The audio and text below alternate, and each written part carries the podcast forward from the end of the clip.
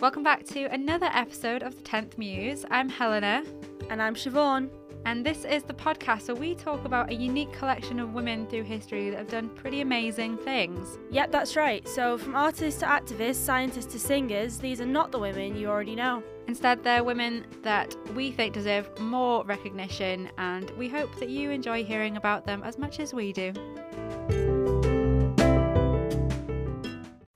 Okay, in this week's episode, I am going to tell you about a woman called Junko Tabei, who is a Japanese mountain climber. Oh, shit. I know who this is. I know Well, who this hopefully the is. viewers don't, this is gonna so- The listeners, even. Ah, Um, yeah. So Junko Tabei was born in Fukushima in 1939. Um, there's not really much known about her kind of life other than like before she went to uni. So as I said before, um, when I was introducing her, she was a mountain climber. Um, if you don't know who Junko Tabei was, she was the first woman ever to climb Everest. Oh, So good. Yeah, she was a pretty cool woman in Japan in the 1970s, um, which was when she first climbed Everest. Uh, women were expected to be stay at home mums, and even if they had a job, they were often asked to just get the tea. So it was quite a patriarchal society in Japan. Um, women were often kind of homemakers. It was very.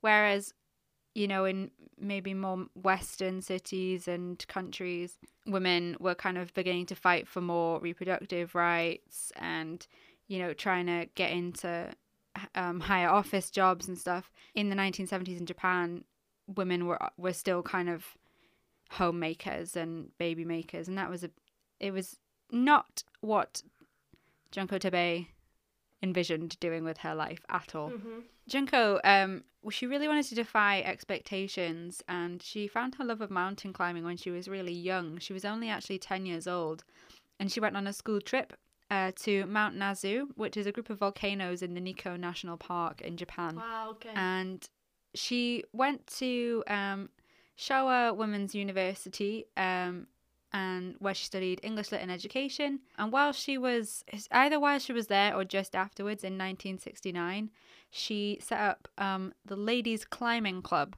which is a, a group of women who equally wanted to go on climbing expeditions. Um, yeah. they they just went and set it up with the kind of the idea, the slogan that they just wanted to go on a trip abroad um, to go climbing, um, which sounds like great fun Yeah. and completely different to what would have been expected of them like after university. Yeah.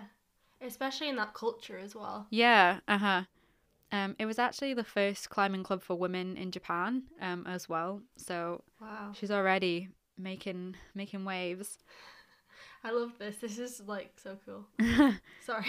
all right. like yeah, this is really cool to to hear about actually. I'm very jealous like all I want to do right now is climb, so this is quite um a trip to listen to. Yeah. This is cool.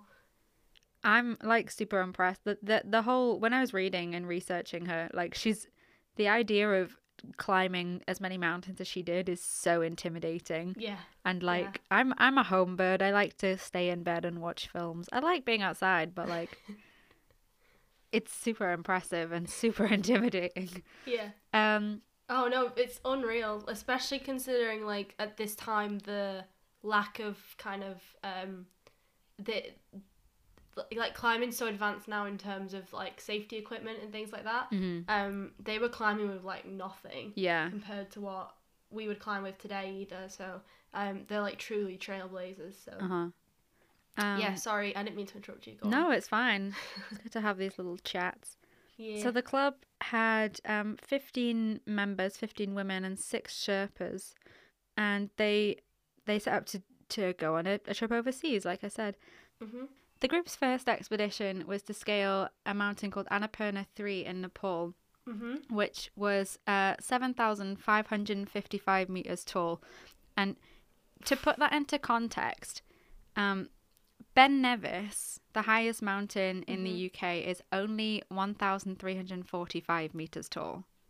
So that's like seven times the the height. Well, probably like Yeah. six or seven times the height of Ben Nevis, which is mad. That's insane. Yeah, it's that's crazy. insane, yeah. Um, and um, Junko and her team actually forged a new path up the south side of the mountain. So people Right. hadn't done that before, and they they found a new way, which was pretty cool. But they, I think it was led by Junko. They really set their sights on Everest. Um, and they spent um, a lot of years fundraising and trying to get sponsorship for a trip to Nepal but they were frequently shot down by men and like sponsors and like the media who said that they should be at home raising children instead. Standard. Yeah, pretty yeah, standard in it.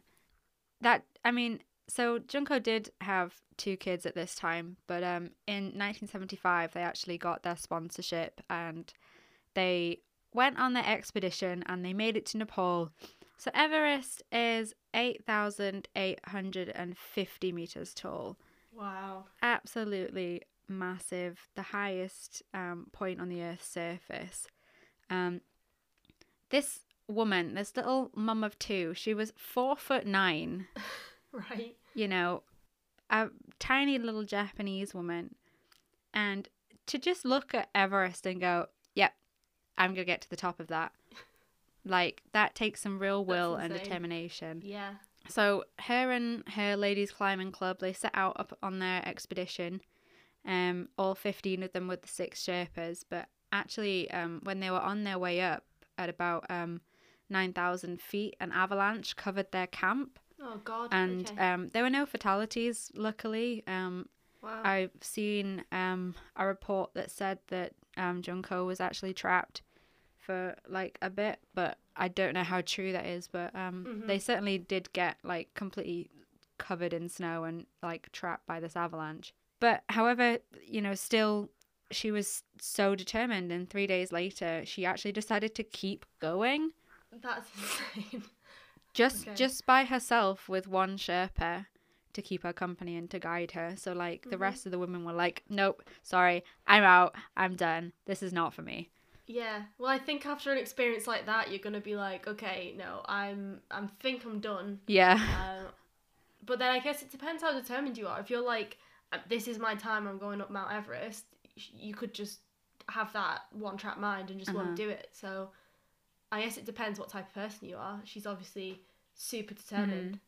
No, I know. Says a lot about her, really. Uh, Well, I think because she'd um she'd had it in her mind since she was ten years old at Mount Mhm. Nasu that she was going to be a mountain climber. I think she probably set a set her sights on like the highest peak from like a very early age. I think she was pretty determined. Yeah, absolutely. So she kept going and um on the way up, um, she didn't realize that there was like a knife edge ridge to contend with um, to get to the, the, the peak. For some reason, she said a lot of the kind of records and, and accounts of um, people who'd who'd scaled Everest decided to leave that out, or she she didn't see it in these in these records. Um, but so she had that to kind of contend with, um, and she she made it. So twelve days after she like left the the camp that was covered by an avalanche, um, she made it to the summit. So she was the first woman to um, reach the summit of Everest, but she was also the thirty sixth person ever to climb to the summit. So you know when you when you think that only thirty six people did that before yeah, her. I've ever done this. Yeah, exactly. That's insane. And it goes to what you were saying just before about how um, climbing technology, as you said, has come a long way in the past 45 years since Oh, yeah, 1975. that obviously has made it so much more accessible to people now. But, like, hmm you know, to do it with limited technology, just like one guide by herself, Yeah. essentially just the two of them, that's that's real It's grit. insane. Considering nowadays there's like queues to climb it and they're having to stop people climbing it because that many people will do it, which obviously it's not like in real terms it's not like that many Mhm. people who go, "Oh, actually I've climbed Everest," but it is an insane amount now and like the amount of um people who've died trying to climb it as well. And Yeah. she's had less things than they did, you know, and like Mm-hmm. Yeah, it's just it's just crazy if you put it in those real terms. Like she was like what this little tiny single like mum from Japan. Yeah, this little like, four foot nine decided to Japanese climb woman. Everest. I know. insane, yeah. That's mad. So she didn't stop at Everest though. So like after she did that, she decided to scale the seven summits, which is um the highest mountains on each of the seven continents. So that's Kilimanjaro in um, Tanzania, um, Mount Aconcagua in Argentina. Apologize for all my pronunciation. Um, Mount Denali in Alaska, Mount Elbrus in Russia, uh, Jaya Peak in New Guinea, and of course Everest is the seventh. And she scaled them. Um, in total, in her life, she actually climbed over 150 mountains in 76 countries, which is crazy. What? That's insane. I know. Like, who has the time for that? this little like mum of two is just like, oh, just casually going and Bye, climbing mountain honey. I'm going That's up another insane. mountain. God, yeah. I guess if you put it in those terms, it's mad. yeah, Yeah, I know. insanity.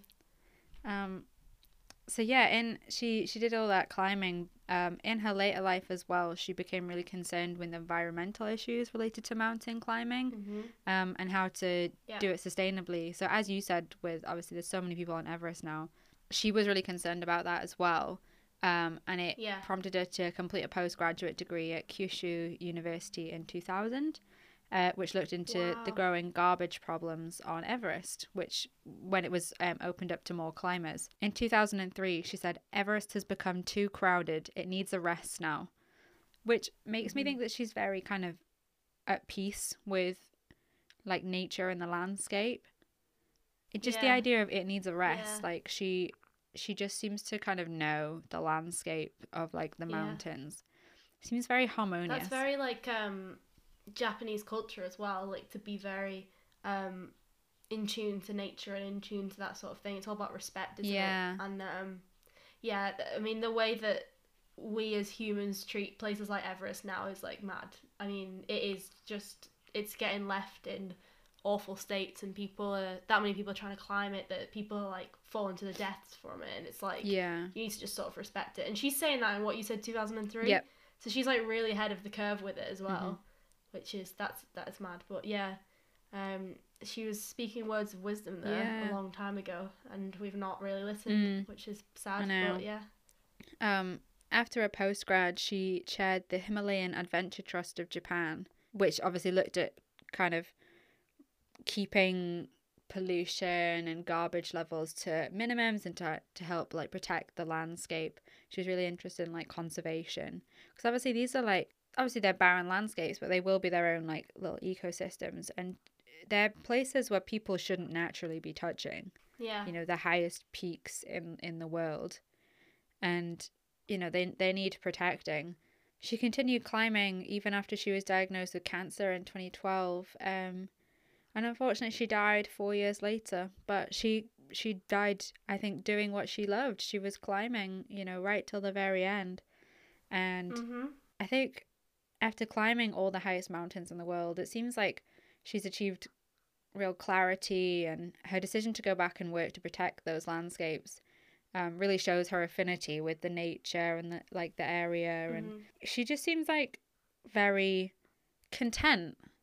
yeah, She kind of she did she she knew what she wanted to do. She achieved so many incredible things.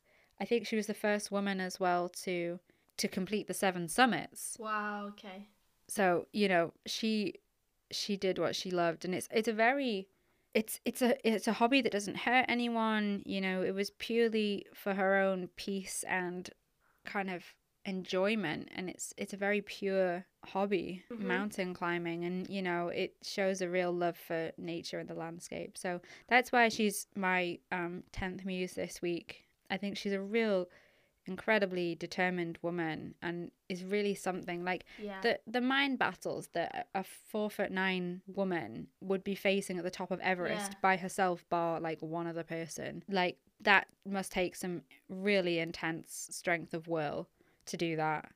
yeah, absolutely. Yeah. Mhm. If Junko Tabei can get to the top of Everest, we can get through this lockdown. Oh, what? Yes, what a quote there. Absolutely. Absolutely. Yeah, no, I, I mean, I was literally just saying today that I miss climbing like a lot. Mm. Um, that's like my hobby um, for listeners at home. I climb, and um, obviously the climbing centres are shut, and as are most places you can go and exercise at the minute. Um, I'm here in my gym stuff because we've I've taken to home routines can't go anywhere. Hmm. And so yeah, hearing about a climber who did amazing things, that's really like spot on what I needed to hear today. Mhm. And yeah, yeah, if she can do that, I think we can get through this. Yeah. Uh, that's a pretty good, a pretty good um, know. for us there, Helena. I She she said as well, um, she never intended to be the first woman on Everest. And I love that just kind of she accidentally broke a record. She was like, "Oh, was I didn't mean "I to. It just just to happened that it." way." I think they're the best people though. She's gone into that like completely pure of heart, completely. Um, she just had her own goal to set and probably didn't even realize that she was going to be the first. And like, or if she did, she obviously didn't care that much. It wasn't hmm her justification or why she wanted to do it. That's pretty cool as well in itself. Yeah, I think. I agree. I agree. Yeah. Oh well, well done. Thank you. I enjoyed that. I liked finding out about her. She seems I'm, like a I'm cool a woman. fan. Yeah, she sounds really cool. Who is your tenth muse today, Siobhan? My 10th muse this week, I'm going to apologise in advance for all the pronunciations throughout this entire uh, story because my lady this week is a French woman and she is actually one of the first uh, recommendations we got from a listener. I actually took a, a listener request this week. So shout out to Joe, this one's for you. And I am stating right now that I scraped a C at GCSE in French. So my pronunciation's not going to be very good, but we'll give it a go. So my woman this week is a lady called Julie d'Aubigny. Yeah, d'Aubigny. How, how do we d'Aubigny? Helena is my A star French student. At She's GCSE. drinking cockily her um, vodka here.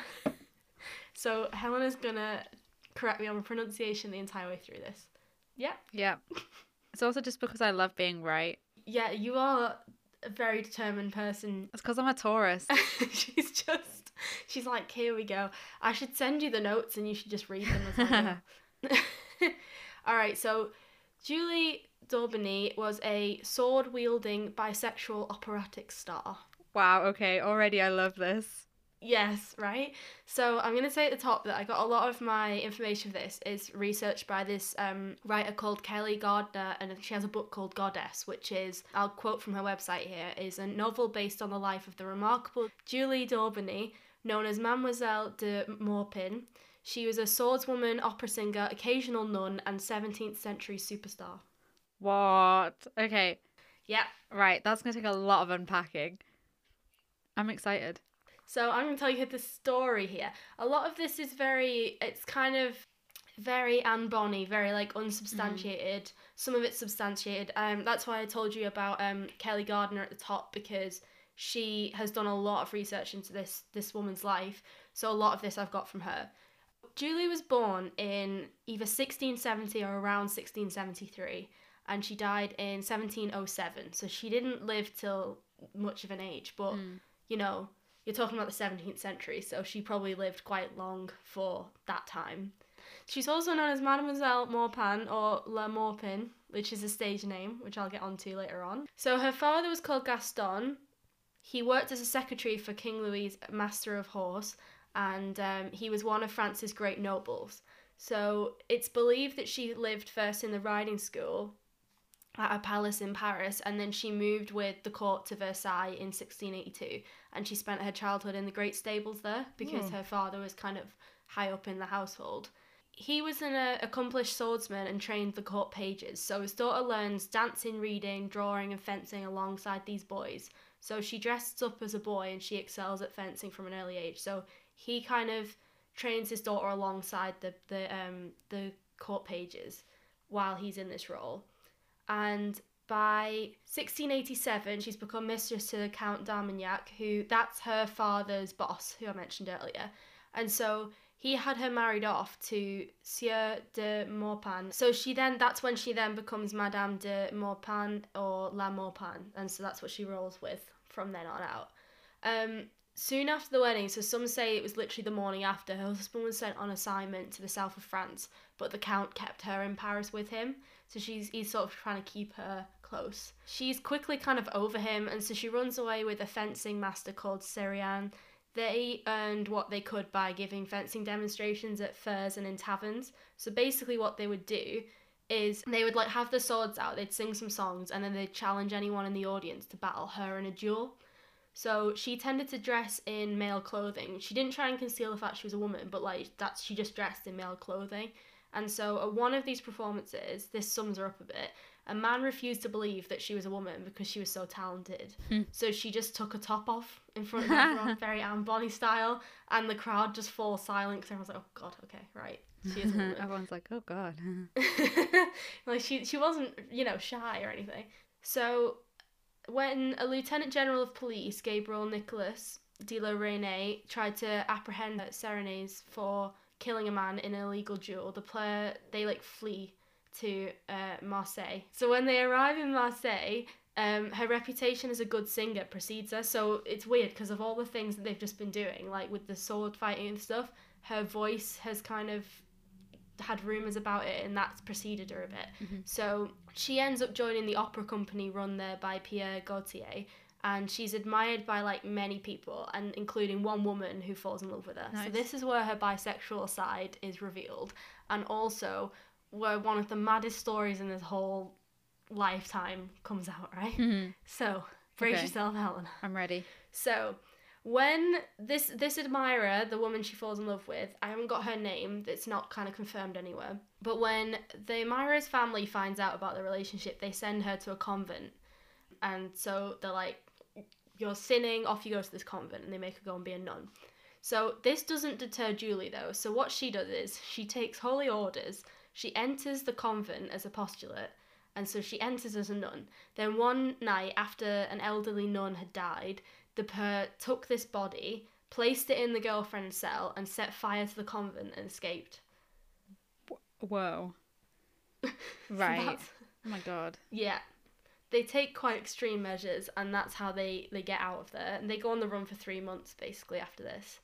Julie is sentenced to death in absentia by Parliament in Provence under the name Sieur de Maupin, which, um, obviously, in that case, they're using it like male pronouns. They don't believe that a woman could have abducted another woman, or let alone from a convent. hmm Um, so despite the fact she's, you know, she's sentenced to death essentially Wow. for, you know, stealing a body, setting fire to this like arson, all this, but she's not actually there. So eventually the love interest goes home to her family and Julie continues through the countryside. Now she's back in like men's clothes and she's doing that whole um like performance thing again. So one day she literally like bumps into a young nobleman called Comte Albert who he challenges her to a duel not realizing that she's a woman basically. Uh-huh. So she beats him, she wounds him, she nurses him back to health, and in some accounts of her life, he's the great romance of her life. Wow. Or at very least, they were like lifelong friends. What a way to win a boyfriend. I know, yeah. I know. She, you know, she goes to extreme measures here. Her relationships seem to be quite intense, and a little bit wild.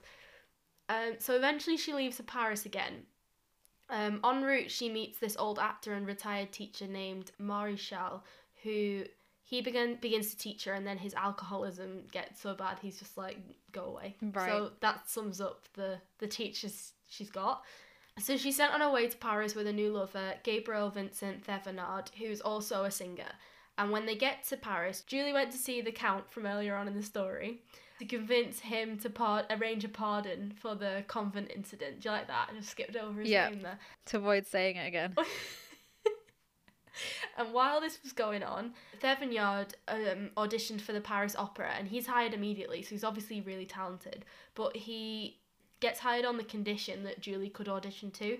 So the opera sort of reluctantly agreed, and so at the age of 17, she's a member of one of the world's greatest musical companies, and she earns her living there. So everything that's happened previously, like she's literally 17. hmm at this Wow. Oh my god, I did not realize this. Yeah, she's I young. was like, is she so 30? no, no, she well, she died in her thirties. So yeah, Oh, she's yeah. literally she's seventeen and she's one of the you know the the leading operas in the world. She's she was pardoned for her crimes by the king, and so she goes on to be an opera star. Mm-hmm. So she appears in all of the opera's major productions between 1690 and 1694, and she went with the stage name uh, La Maupin. So she literally is just everything I've told you previously, like all this swords fighting and everything. She kind of just puts to one side and becomes this opera star. Cool, as you do. As you do, yeah. Although she kind of messes it up a little bit. So her career in Paris slips away from her because she attends a court ball in men's clothes and she kisses a woman on the dance floor. And so she is challenged to a duel by three different noblemen Oh. um, because this apparently was a big slight on everything. Um, it's this woman in their mind attacking another woman when I'm sure the other one probably was enjoying Mhm. it, but whatever. And so she told them all, all three of them, that she would meet them outside. She fought them all at once and she beat them all. oh my god. The original Cash Me Outside. Cash Me Outside, motherfucker. I'm leaving that in. So she um but yeah, but King Louis at this point had outlawed duels, so she's kind of messed it up a little bit there because she has like very publicly been involved in like three duels at Fucking once. hell, Julie. So I know. So she flees to Brussels and she becomes the lover of the Elector of Bavaria there. Um, but he finds her to be a bit too much to handle. So We've all been there, hun. I mean, she's just a bit too intense for, you know, this guy. And um, she's on stage one night and she stabs herself with a real dagger during the performance. Oh shit. She's like really dedicated to this art and she's like really intense. Um, so he actually then offers her 40,000 francs to just leave him alone. just, Uh, just okay. to go. Nice. That- I'm, yeah. I'm here for that. Well, this is the thing. She wasn't here for that. So she throws the Oh. coins at the feet of his emissary and just like leaves and goes to Madrid. She's like, okay, fuck him, and just like throws the money and just leaves. Yeah. In Madrid, she works there as a maid for Countess Marino, um, who she actually she resents the Countess so much that one night before a grand ball, she puts radishes in her hair so everyone but the Countess could see them to try and like embarrass her at this ball. Nice. And Iconic. it's safe to say she, yeah, that's that's what she was uh, going for there. And um, safe to say she scarpers before the countess gets home from the ball, so she's just she thinks that she's done this hilarious prank, but she's like, oh, probably she should probably leave at the same time. So then for this next little bit of the story, I'm directly going to quote Kelly Gardiner here because it's from her website, and I thought she summed it up really well. This next part of her life. So after this, she's pardoned for her duels, this time through the intervention of the king's brother, and returned to the stage. She performed for the court of Versailles, appeared once again in most opera productions, and introduced the Italian idea of the contralto voice to France. She defended chorus girls against lecherous barons and pompous tenors, became infatuated with the soprano Fanchon Moreau. She tried to kill herself. She threatened to blow the Duchess of Luxembourg's brains out. she ended up in court for attacking her landlord. She and Thevenard remained best of friends until her retirement, although they also had some infamous spats, and one evening on stage she bit his ear so hard he bled. oh my god. Wow. That sums up the next part of her life Wow. Okay. for you there. So I'm near the end here. In 1703, she fell in love with someone who was proclaimed the most beautiful woman in France, um, which was Madame la Marquise de Florensac. She was the most famous, wealthy, and well-connected woman in France, supposedly. Nice. And they were actually together. They lived happily together for two years until um, Florensac died of a fever, and distraught, she enters a convent again, and um, that's where she like lives out the rest of her days. And she passed away at the age of thirty three. So she did all of this in her life, and she only lived till she was thirty three. What did she die of? Did she just die of natural causes or? I think it was natural, yeah, natural causes within the convent. I'm not entirely sure. That wasn't. That was one of the things actually that I did try and find out, but wasn't necessarily confirmed. Yeah. It just is confirmed that it, it happened while she was still in this convent. But yeah, so Julie has been the subject of books, at least one film, several plays, a ballet, a French TV series, and numerous memes. Numerous memes. Numerous Brilliant. memes. I think you should search her name when this when this is over Yeah. and have a look. I will. Um, and yeah, that is the life of this insane woman. Like this is this was a recommendation for me. Like I say, from my friend Joe, who was literally like, "You have to do this woman," and then she gave me this like Sparks Notes version of um, everything I've just said, and I was including the uh, anecdote about the setting the the convent on fire. And I was just kind of like, what? Like, and uh, so Yeah. I had to come come and do this one. she Um, sounds really yeah. cool and very crazy. insane actually Literally insane. insane. I think very violent. Again i should probably say we don't condone this violence. And um Well, forgets you 40 40,000 francs. well i know but she threw them away. So she that just didn't even want them.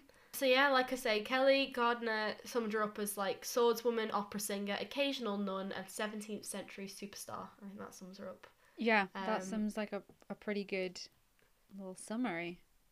and i apologize again to our french listeners who i know are out there Candice, I sincerely apologise for my awful French. Yeah, we tried.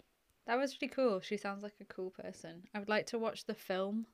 I think the film of Yeah, her. there's a few different a few different things out there. Um, and like I say, Kelly Gardiner, who I've quoted a lot of, like her research is what I kind of built this research off. I just used um stuff on her website as well as obviously a few other different websites. Mm, But she has a book called Goddess, which is a novel based on the life of her. So okay. it's fiction, but it's based off of her. So Ah. um, I'd be interested to read that. Yeah, Actually. me too.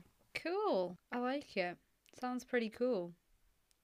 She's a she's a funky woman. She's just intense. She sounds like the type of person that you'd be cool to meet with for like maybe a couple of days, and then you'd be like, Couple of okay, I'm a bit exhausted. Yeah. Well, yeah, actually, maybe just a Be couple like, so what do you do? And she was like, oh well, I'm currently on the run because I I uh set a convent on fire with my with my um lover, and I've, I've got the death penalty on me. Um, but I'm also an opera singer.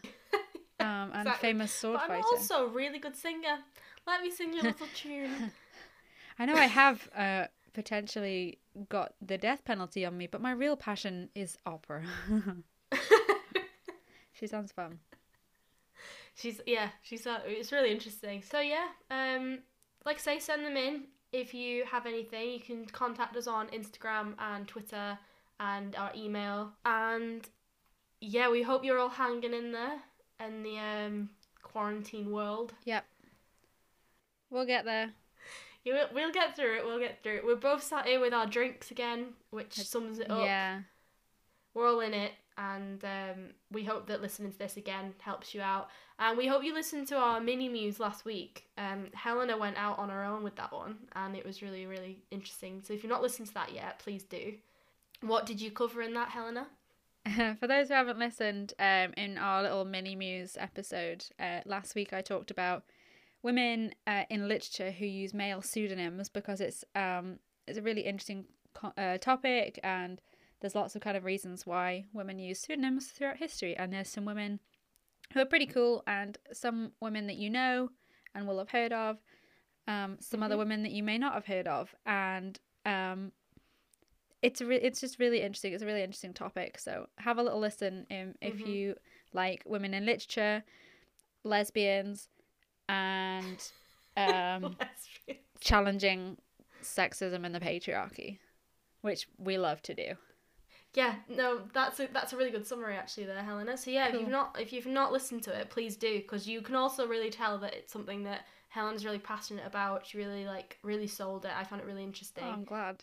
and we're gonna do those sort of mini ones every other week. Mm-hmm. When when you don't have a big episode like this, you're gonna have a mini muse. So next week, Siobhan's gonna take it away with the mini muse episode. Yeah, I'm gonna delve into a subject that I find really interesting. Um, I'm not gonna tell you what it is yet. I'm gonna Keep leave you on that cliffhanger. But yeah, um, and they're they're sort of a bit more things that interest us, and it could be. Um, it might not always be a general topic. It might be a particular woman that you have heard of and you've not heard of something she's done. Uh, or we're going to delve into all sorts of stuff with those. They're really exciting. You'll hear from us next week with uh, a mini muse. And hang in there, everyone. Mm-hmm. We hope you enjoyed this. See you next week, guys. See you next week. Bye. Bye.